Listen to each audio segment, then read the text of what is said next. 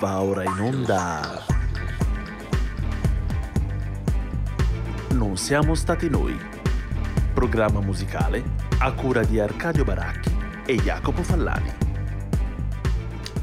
E benvenuti a una nuova puntata di Non siamo stati noi. Una trasmissione che spiega come niente si crea e nulla si distrugge, ma Tutto si elabora da Mozart e Sony Chiusa, cura in compagnia di Jacopo Fallani e... Arcadio Baracchi.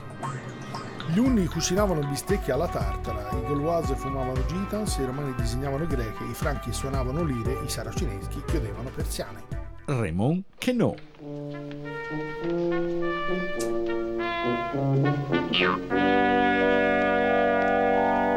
Eh, non viene più molta gente al castello oggigiorno. È bello riascoltare le voci degli ospiti. Grazie, lei si chiama... James, signora. Grazie, James. No, no, no, no. James signora. Il nome è James signora. Gem signore? Ben signore. James signora, ben signore. Ben signore? Sì, signore. Gem signora, ben signore. Sì, signore. Oh signore. Era il nome di mio padre. Qual era il nome di suo padre? Oh, signore. Oh, signore James signora. Si chiamava Oh signore, Gem signore. Lascia stare, Rick, se no impazzisco. James Signora Ben Signora e Raymond... Sì, signore. sì, signora. Una delle cose più belle della storia del cinema. Invita a cena con delitto per chi non l'avesse mai visto. Indimenticabile la parte di Peter Falk. Vedere un uomo così ucciso una spada laser è veramente una cosa orrenda. La cosa bella è, in questo film c'è una delle battute più belle, lei ha un foro di proiettili nella giacca, dovrebbe vedere la giacca di quell'altro, gli risponde Peter Falk, vabbè, film mitico, Delitto cena con delitto, andatevelo a vedere se non l'avete mai visto, e una frase di Raymond Queneau per quella che potremmo definire una puntata quasi sperimentale. Per me è stato un trauma quando ho visto Truman Capote ho associato il libro a sangue freddo a lui fisicamente. Sono rimasto abbastanza flesciato. Esatto, che cosa. poi era il, il Truman Capote già bello maturo, Eh, eh, cioè quindi era ormai, già, insomma. Diciamo, fu- mm, fuori di grazia, Eh, esatto, Insomma, tutto questo per dire che questa puntata non siamo stati noi è dedicata a una specie di esperimento di stile, giochi di parole, cioè molto banale, in realtà Era la- anzi anzi, sulla cioè, musica. Noi affronteremo del tipo delle quattro mini puntate, per così dire, con dei singoli temi. Istanze. Esatto, basate sulla desinenza. Distanze Che- Esatto, abbiamo stanze. Stanze. Esatto. e sostanze. Capito? Quindi oggi ci divertiamo così. Potete prendere, diciamo, come delle pillole, come quattro possibili puntate. Però non ce l'avevamo otto pezzi basati sulle stanze. Ecco, per cui. Eh no, anche perché cominciamo a Oh, abbiamo deciso di fare esatto, un po' di spezzatino, però una puntata musicalmente super densa perché quelle giustamente dove si fa a divertirsi, perché non lo dovrebbero essere. Arcadio, cominciamo dalle istanze. Sì, signora, ben signora. Parliamo di quella che poteva essere sicuramente l'idea iniziale, proprio stata, almeno io mi sono ispirato all'idea di istanza, per cui all'idea di, come dire, infrangere qualche muro e sono andato lì a pescare dove spesso e volentieri chi fa cultura classica nell'ambito della musica moderna va a pescare. Ho pensato subito alla sagra primavera di Questa è la Stravinsky martesana di, di di Elio. Antica memoria. E in realtà l'idea era proprio il fatto che il grande ispiratore della poliarmonia, che poi in realtà è stata abbandonata per buona parte dall'ambito classico, ma presa a piene mani dal jazz, ha dato alle, alle stampe, ai teatri, quella che è stata forse una delle esecuzioni più contestate dal vivo nell'ambito della musica classica, con Saint-Saëns che sembra abbia avuto da ridire proprio con questo fagotto che comincia con la sagra della primavera e che insomma lui ha individuato come se fosse un sax perché questo fagotto urla a un'altezza notevole. Oggi insomma è un passo orchestrale famosissimo straconosciuto però all'epoca veramente era la prima. Vi facciamo dunque sentire quella che per me è sicuramente una delle incisioni più belle contestate in altri ambiti perché probabilmente un po' personale ma in realtà ormai fa parte di quello che è anche il, il- il repertorio esecutivo e dunque la sagra della primavera cioè The Rite of Spring con la direzione di Leonard Bernstein e la London Symphony Orchestra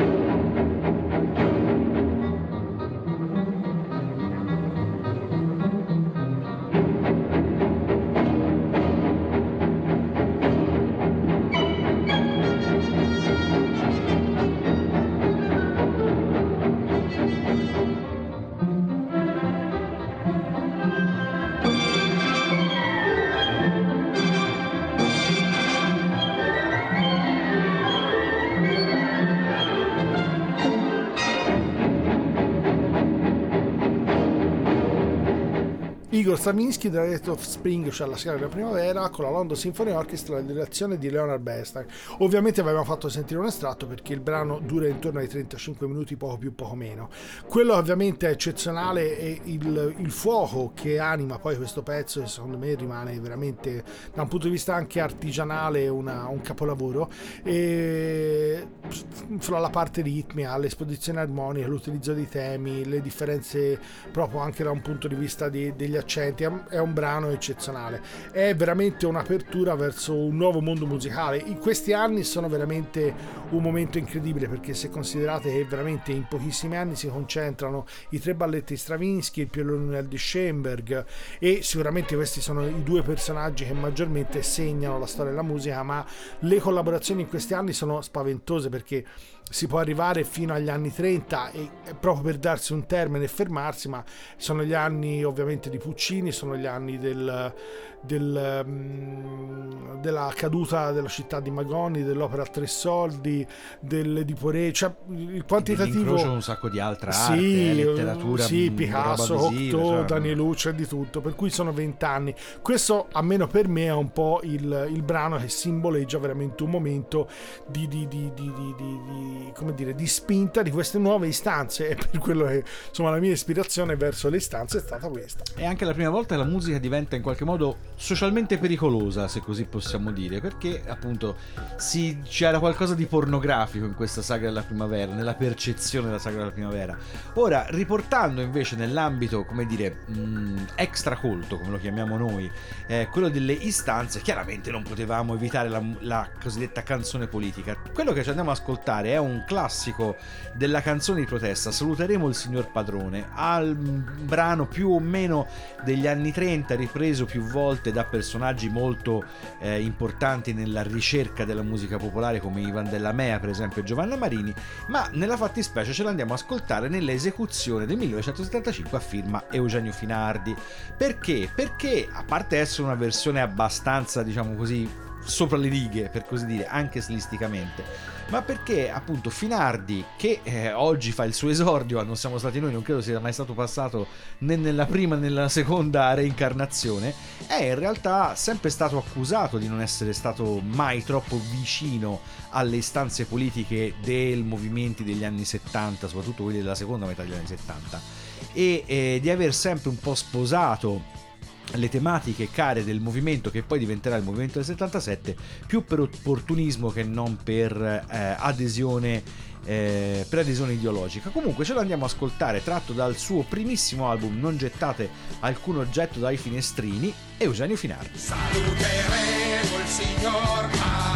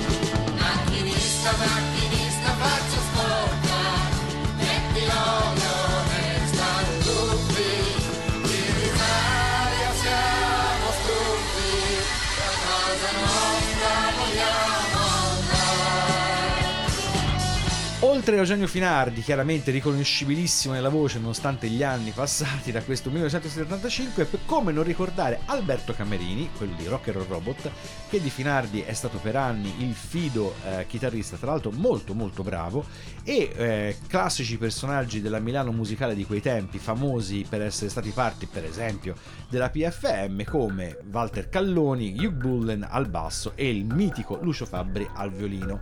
Questo per dire che era sì un personaggio del rock eh, quasi di protesta, ma chiaramente fatto da gente che sapeva il fatto suo dal punto di vista sonoro. Questi sono anche gli anni della Cramps, sono gli anni in cui le produzioni italiane ancora indipendenti, perché qui non si incide per ricordi per esempio, ma si incide per una piccola etichetta discografica, sono gli anni in cui i dischi italiani suonano quasi come i dischi eh, all'estero. Questo gap non si recupererà mai più nella storia della musica italiana e questo chiaramente non può altro che dispiacerci. Come non citare appunto Finardi nella sua partecipazione al disastro del Parco Lambro che lui ha sempre ricordato con un misto di eh, tristezza, amarezza e io passavo per caso, non so esattamente cosa sia successo, il che appunto non l'ha aiutato, come dicevamo prima, a farsi riconoscere come uno dei cantori dell'Italia che protestava negli anni 70. Ma a questo punto lasciamo le istanze per arrivare alle distanze. stanze e non poteva cadermi l'occhio che sono autore che in realtà poi la, la mia conoscenza è stata inizialmente dovuta a un brano che si chiama Itinerant per flauto solo e poi dopodiché dai. insomma eh, esatto poi dopodiché sono venuto a conoscenza di una serie di composizioni di un compositore giapponese che in realtà è stato un, un trade union eccezionale. E per farvela breve, fondamentalmente il rapporto fra Giappone e Occidente è sempre stato estremamente complicato. Eh sì, perché- stato anche perché il paio di bombe certo e quello è stato mollato. esatto, quello è stato il trattamento più drammatico perché poi alla fine Sì. proprio questo elemento è stato quello che in qualche modo anche per la cultura giapponese che è particolare, estremamente distante dalla nostra, ha creato un gap eh, culturale proprio nella loro cultura. In qualche modo eh, c'è stato un, eh, un momento proprio di, di- di blocco di quelle che erano le loro istanze culturali, tanto per riprendere le istanze precedentemente menzionate. Prima che tutto questo si sciogliesse sono passati alcuni decenni e sicuramente anche di sofferenza per il popolo giapponese da un punto di vista culturale. C'è stato un allontanamento da quello del proprio bagaglio culturale e un assorbimento forse sicuramente eccessivo di quella era la cultura occidentale. Prima che questo nodo si sciogliesse sono passati alcuni decenni e sicuramente una delle figure fondamentali perché questo assorbimento e un, eh, ci potesse essere una nuova ritrovata eh, propria identità eh, la, la figura di eh, Toro Takemitsu è stata, è stata sicuramente fondamentale. In realtà è un eh, compositore che conosce benissimo la musica occidentale, l'ha usata fortemente, ha scritto colonne sonore, ha arrangiato brani, ma è stato anche un grandissimo compositore. Il riferimento a, a Takemitsu ci parte da quello che è un brano che si chiama Nostalgia, che in realtà è del 1987, uno dei periodi degli anni 80, forse più interessanti dal punto di vista compositivo per il Giappone. Toru Takamitsu è sicuramente il compositore giapponese più conosciuto. Vi facciamo sentire qui dunque Nostalgia, che in realtà è un brano per violina e orchestra d'archi 1987, con i solisti di Mosca diretti da Roman Balashov e il violino di Yuri Bashmet.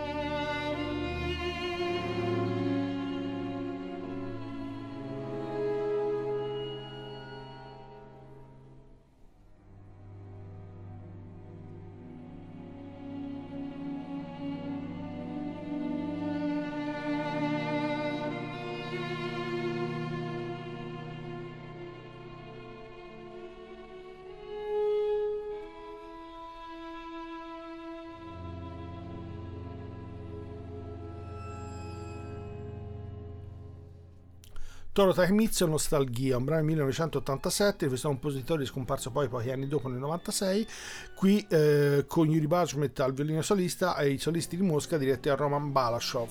Come dicevamo precedentemente, quello che è il rapporto fra la cultura occidentale e quella giapponese ha avuto un percorso lunghissimo, probabilmente ancora non si è esaurito, ma è partito addirittura nel eh, tardo Settecento. Quelle che sono poi addirittura state tutta una serie di carotaggi che in realtà sono partiti dal Giappone nei confronti delle culture occidentali, perché spesso e volentieri addirittura con una sorta di piccoli collegi in ambito musicale in particolar modo sono stati mandati delle persone a studiare eh, la musica occidentale, anche perché c'è proprio un, un netto distacco fra quella che è la tradizione giapponese e la musica occidentale e il tentativo anche di impadronirsi in qualche modo di quelle che erano metodiche completamente diverse dalle loro.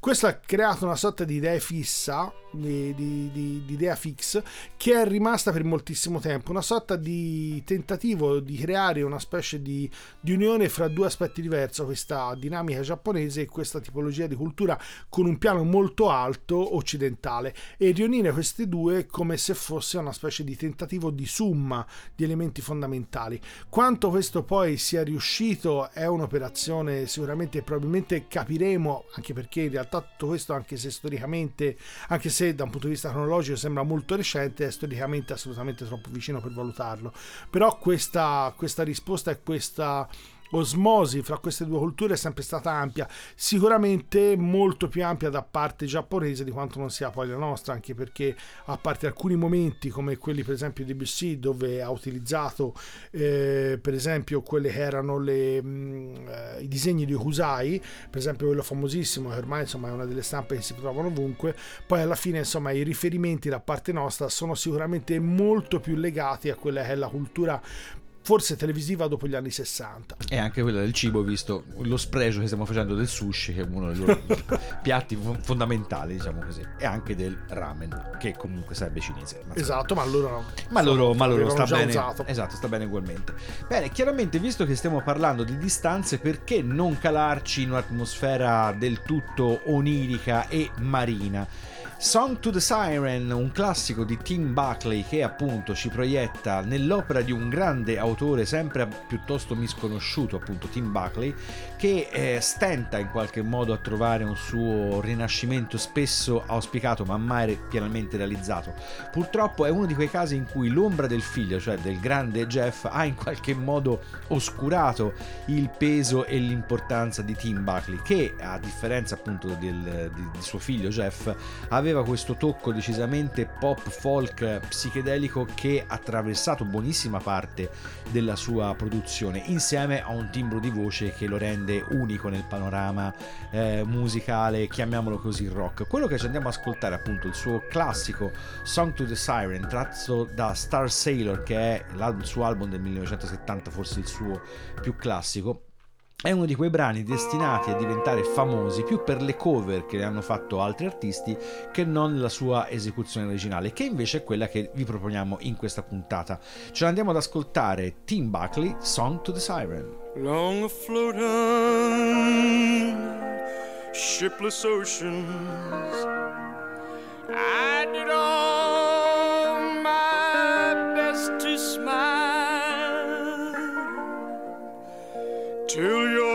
singing eyes and fingers. Drew me loving to your eyes and you sang sail to me sail to me let me enfold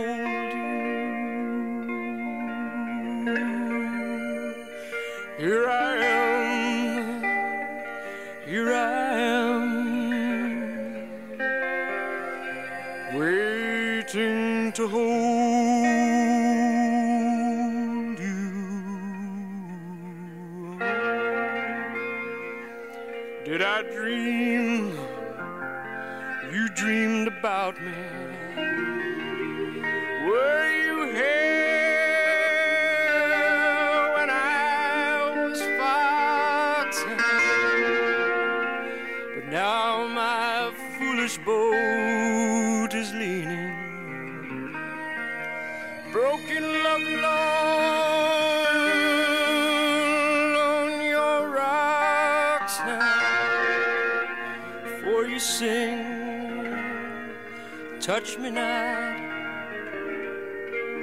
Touch me not, come back tomorrow.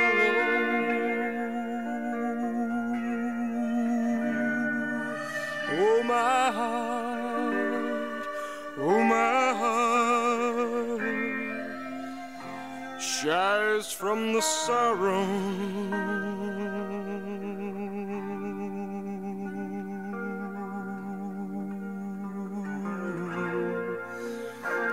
I'm as puzzled as the newborn child. I'm as riddled as the tide. Should I stand amid the breakers? Or should I lie with death, my bride? Hear me sing, swim to me, swim to me, let me enfold you. Here I am, here I am, waiting to hold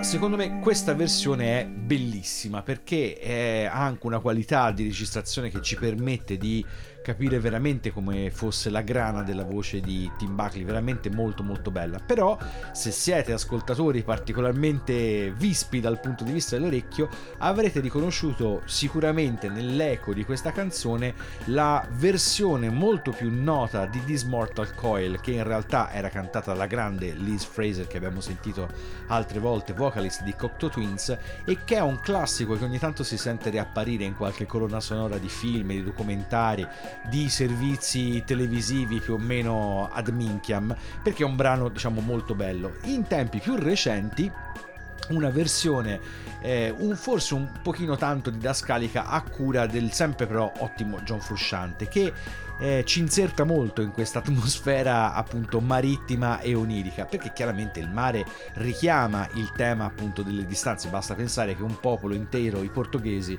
ci hanno creato un intero genere musicale intorno al concetto di mare eh, navigazione, distanza e quant'altro. Per cui, per cui la prossima volta che parleremo di distanze, sicuramente vi tocca un po' di fado. Ma a questo punto, da sta- anze ad anze, siamo arrivati alle stanze. Anzi, le stanze vi sembrerà strano, ma sono uno degli elementi fondamentali della Delle musica. case, esatto. esempio. Sì, sì, ma anche in ambito musicale. Eh. Anche perché musica da camera e da chiesa erano delle fi- definizioni che a partire dal 600 insomma, sono state estremamente diffuse. A questo punto, insomma, mi è caduto un po' l'occhio su un tipo di e repertorio. tutta la puntata ti cadono occhi Eh, oh, ragazzi, sui giapponesi, fine- sulle sì. stanze. Ho dei problemi agli occhi. esatto, cerca la, la ratta. Ho ripensato a alcune composizioni prettamente cameristiche, per cui proprio da camera. Eh, non dal letto, ma insomma cameristiche per intendersi. e nel caso specifico abbiamo, ho pensato, in questo caso non vorrei accusare qualcun altro, a Spor un nonetto. In realtà è una composizione che quando è stata commissionata, perché in realtà è stata una commissione privata da un violinista eh, viennese, in realtà mercante, chiamato Johann von Tost. Eh, non è una presa di giro, si chiamava così. In realtà è inutile facciate le facce strane. Opera 31 questo nonetto- della merenda, Esatto, peraltro. esatto. Von Quello che ha Tost. inventuto il toast fondamentalmente. In realtà questo brano è abbastanza conosciuto per il semplice fatto che di nonini, nonetti, scusate, in realtà ce ne sono assolutamente pochi. In realtà il compositore Spor che eh, nell'epoca è quello che dovrebbe aver inventato la mentoniera e in realtà nel momento in cui nel 27 muore Beethoven è sicuramente la figura che si pensa all'epoca avrebbe sostituito Beethoven su E quello infatti era l'abbiamo citato, L'abbiamo citato per il concerto per il famosa. clarinetto orchestra da solista. Ma in realtà poi insomma Spor nell'ambito successivamente della storia della musica non ha avuto questo peso anche se sicuramente in vita è stato un musicista assolutamente importante. Sì si è sentito la mia cerniera. È stato un musicista assolutamente fondamentale e importante.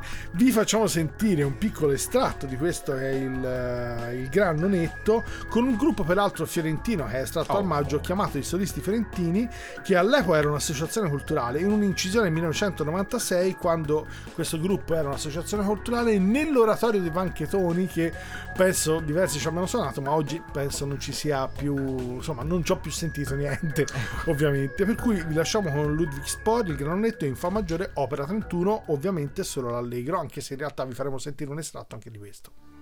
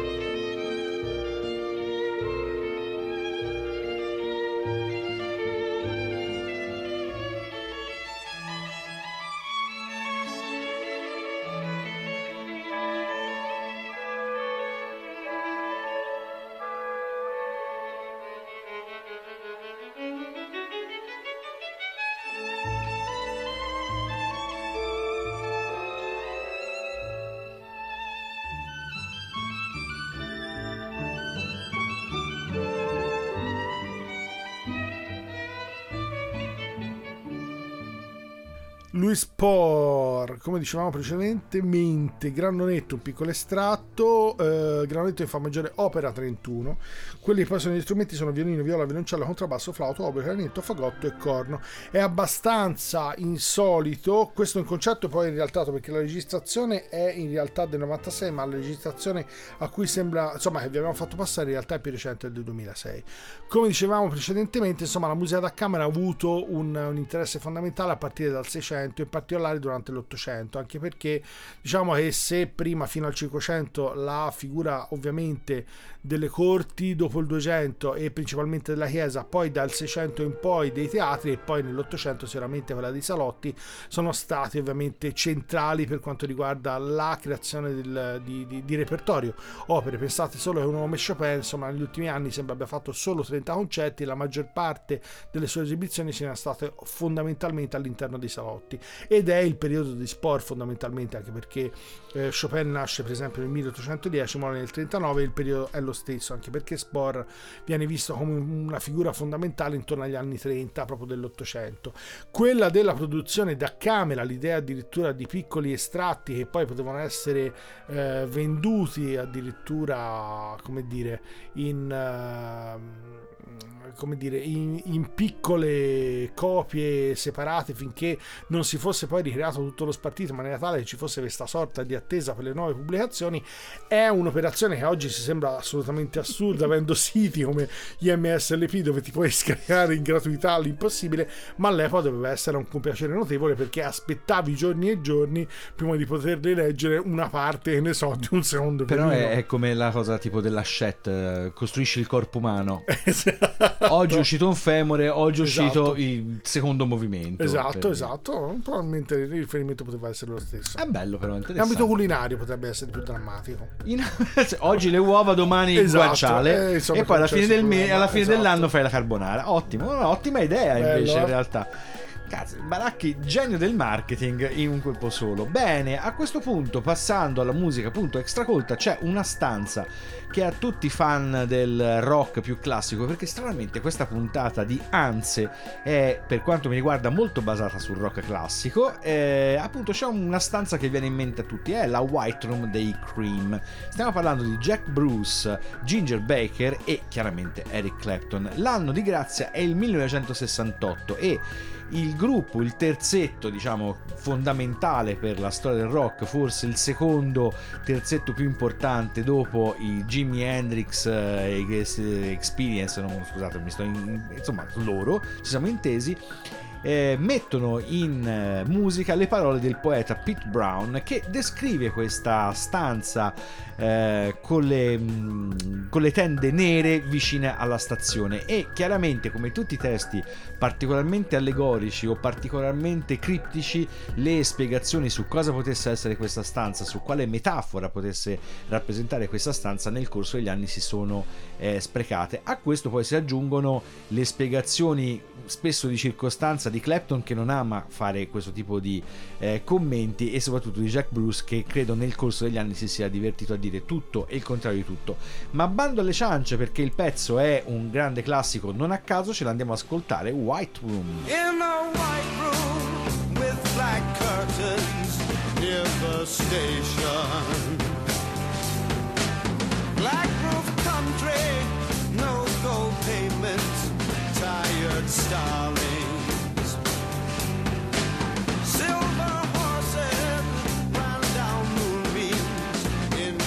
dark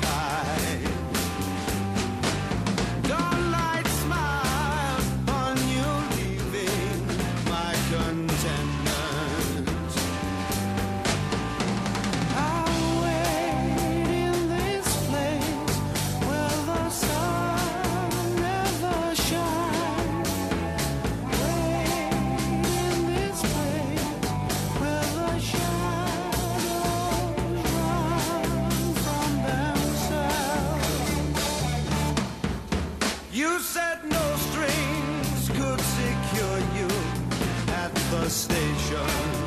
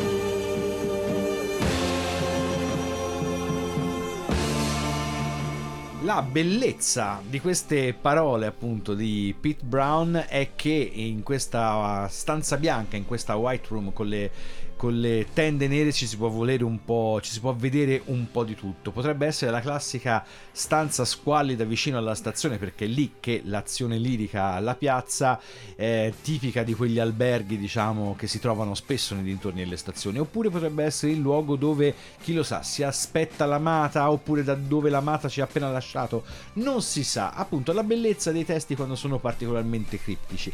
Diciamo però che questo brano in qualche modo è arrivato intatto nel suo fascino fino a noi. È tutto sommato un classico minore, se mi passate il termine, anche se Clapton l'ha continuato a eseguire nei suoi tour elettrici. Oggi sappiamo che ultimamente anche purtroppo a causa di alcuni problemi di salute che lo tengono lontano dal palco, Clapton non si esibisce più così tanto, forse il prossimo anno suonerà in Italia, suona addirittura questo autunno, non ricordo esattamente quando, però sarà chiaramente tutto acustico, vale comunque la pena andarlo ad ascoltare perché rimane comunque uno dei più grandi chitarristi, se non altro dal punto di vista storico, ancora presenti in circolazione, però qui ancora diceva la sua e non suonava ancora la Stratocaster, ma eh, bensì una bella Gibson SG, questo giusto perché siamo anche dei nerd fino a questo punto.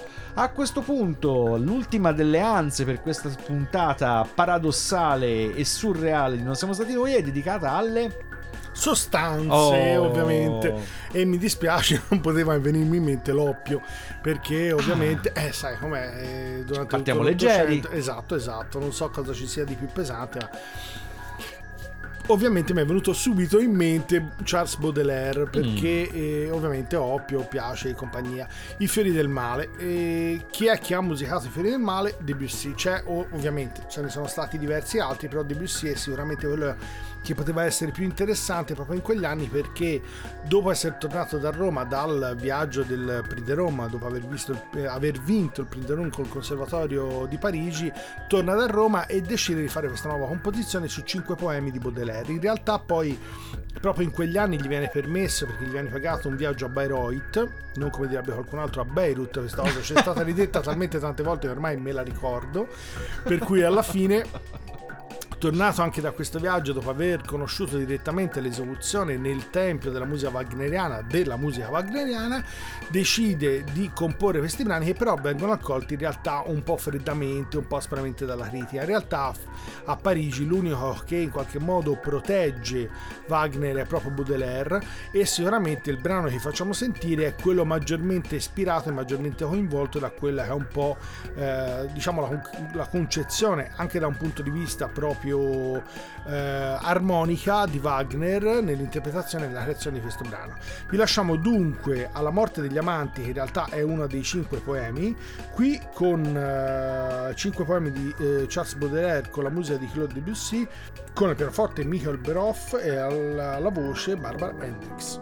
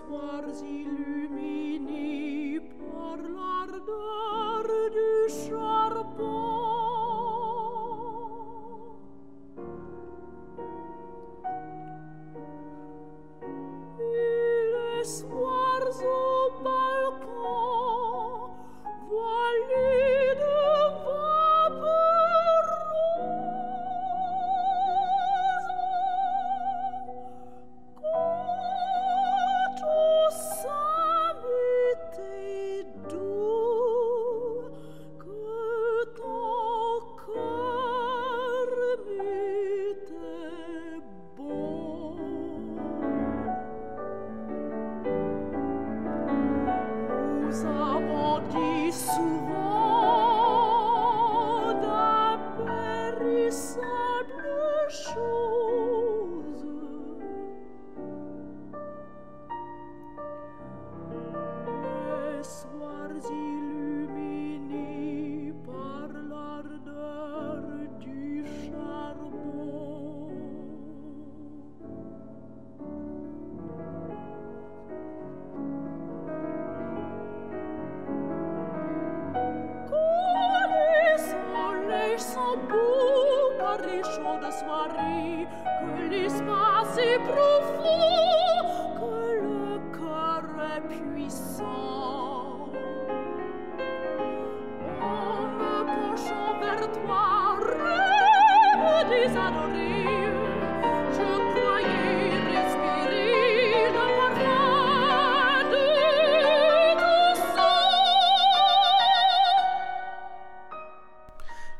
Cinque poemi di Charles Baudelaire con la musica di Claude Debussy, con il pianoforte Michel Beroff e la voce di Barbara Hendricks. Vi abbiamo fatto sentire in realtà quello che è un piccolo estratto, e in realtà solo La morte degli amanti, che è l'andante. Come dicevamo, forse questo è il brano che maggiormente ha suscitato tutta una serie di aspre critiche, anche perché è uno dei brani, forse il brano maggiormente influenzato da quelle che sono le armonizzazioni wagneriane. In realtà poi quelle che sono ovviamente l'ispirazione e in quegli anni lì insomma la diffusione della cultura nel senso armonica e concettuale di Wagner in Europa è fortissima e lo stesso Debussy insomma eh, ancora ne è sicuramente affascinato è ancora insomma è giovane appena uscito da quello che poi insomma è il premio del, del viaggio a Roma eh, per cui insomma è ancora fresco di studio così diremmo. Però insomma questo, questa scelta non è, è sicuramente una scelta importante anche da un punto di vista di rapporto verso un tipo di concezione assolutamente ottocentesca che in parte sarà sicuramente un percorso in direzione dopo anche il 1889 cioè l'ascolto di quella che sono ovviamente le musiche principalmente derivate dall'Oriente che formerà quella che poi è probabilmente l'anima da un punto di vista proprio concettuale e compositivo di quello di Debussy. Ovviamente sostanze in riferimento a quello che è l'oppio a quello che sono i fiori del male e mi sembrava evidente E noi ci spostiamo da sostanza a sostanza andando appunto lasciando l'oppio perché è brutto, sporco e cattivo, arrivando all'LSD. Che Ecco. insomma, fatevi i vostri conti, però eh, mettiamola così. Sa- Maxley non me lo ricordo l'LSD siamo sicuri ma l'oppio l'ha provato perché nell'LSD insomma declina Axley, non lo so, il, nostro caro Benjamin, che citato più volte in altre puntate, aveva provato l'ashish. che Ok, ha scritto sull'ashish. vedi, vedi. Sì, sì, sì, sì. Però non si facevano le canne, lo mangiavano ai tempi. Se lo mangi ora, Vabbè, come nel film di Totò.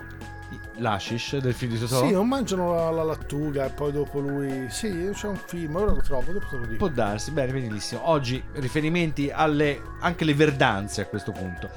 Chiaramente stiamo parlando di LSD, stiamo parlando di eh, uno scenario molto diverso rispetto a quello di Baudelaire perché lo scenario che fa da sfondo a questo brano, appunto, per uno scherzo del destino, oggi tutto rock classico, questo brano dei Jefferson Airplane, è lo scenario è quello di Alice nel Paese delle Meraviglie, appunto, il capolavoro di Lewis Carroll. Chiaramente il brano l'avete indovinato, è White Rabbit di Jefferson Airplane, una delle più eh, paradossali, se così vogliamo dire, canzoni sui paradisi artificiali, sempre per citare appunto il buon Baudelaire, perché il testo, come dire, l'icona quasi della controcultura legata appunto all'utilizzo delle droghe, tipico di White Rabbit, una pillola ti, ti fa diventare più grande, una ti rende più piccola e quella, la pillola che ti ha dato tua madre non fa assolutamente niente, questo spiega esattamente quello che poteva essere l'atteggiamento di Jefferson Airplane e compagni rispetto all'uso delle droghe, che ai tempi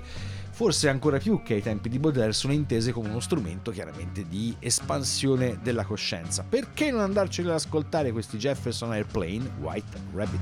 One pill makes you larger, and one pill makes you small. And the ones that mother gives you don't do anything at all. Go ask Alice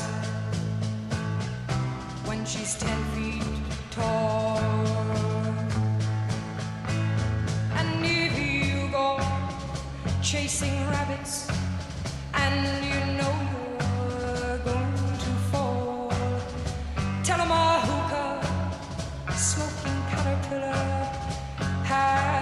given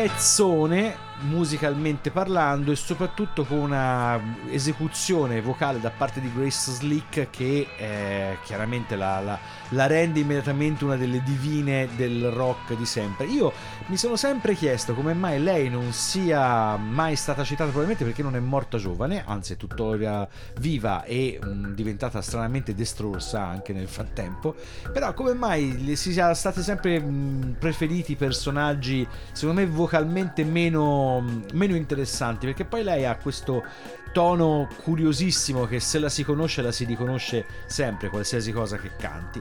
In questo brano lei è giovanissima ancora perché appunto siamo nel 1967 rende perfettamente questa atmosfera psichedelica di una psichedelia quasi se vogliamo mm, eh, ingenua ecco molto anche qui forse veramente tanto didascalica. Però siamo appunto in un'epoca in cui la psichedelia è una cultura che si sta espandendo non siamo ancora arrivati ai tanti cliché che poi conosceremo col senno di poi impareremo anche ad amare se siete amanti di questo tipo di cose ma dopo una puntata aver passata a fare non dico i cazzoni ma insomma sicuramente a ridere e scherzare Dico l'ultima, di- quella dei. Aspetta, no, Ah. quella di Totò Baby. Che ho trovato che fine ha fatto Totò Baby. A un certo punto loro mangiano l'insalata. E come si chiama questa insalata? Maiur- mai- ah, Maiurana.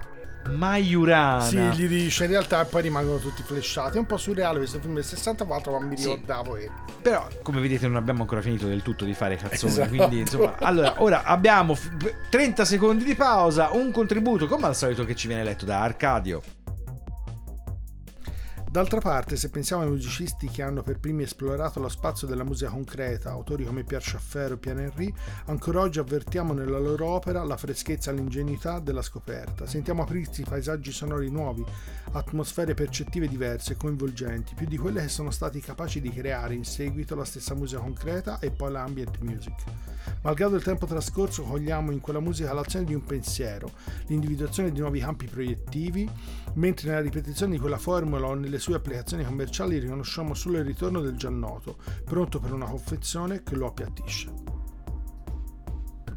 In realtà questo è un estratto da eh, praticamente dalla Treccani in realtà eh, a firma di Giorgio Battistelli su quella che fondamentalmente è un po' l'ambito della musica del del Novecento, del secolo che abbiamo appena abbandonato. Quello è stato un po' il riferimento al fatto ovviamente eh, un po' trasversalmente anche perché eh, diciamo che questa puntata è un'altra che non so quando andrà a questo punto in onda. Quando andrà in onda, quando andrà in andrà in onda. onda. L'abbiamo un po' pensate di rimbalzo una con l'altra per immaginare quali sono un po' anche i rimbalzi storici e l'importanza e gli effetti che sia l'operazione commerciale sia il valore in sé invece da un punto di vista culturale di un'operazione compositiva pura hanno come sia come valore in sé sia come valore in senso sociale e commerciale rimbalzo uno verso l'altro.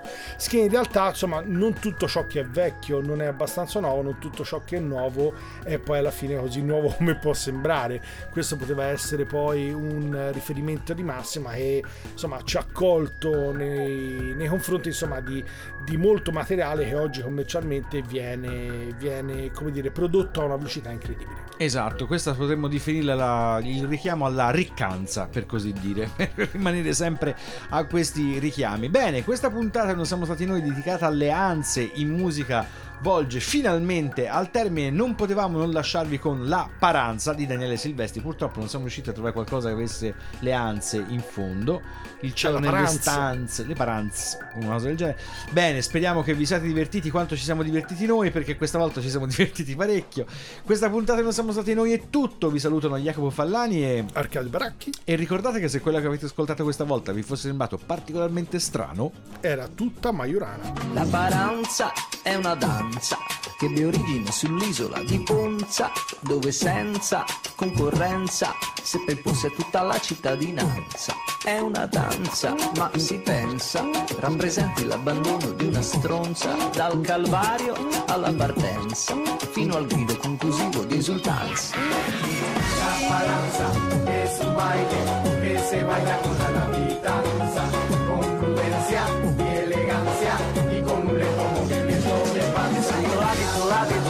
facciano illeciti. Sai dove abito, se non entro nel merito Se non vado a discapito dei miei stessi consigli Siamo uomini liberi, siamo uomini liberi. Stiamo comodi, comodi sulle spoglie di Vimini Sulle spiagge di Rimini, sull'atollo di Bimini. Latitiamo da anni con i soliti inganni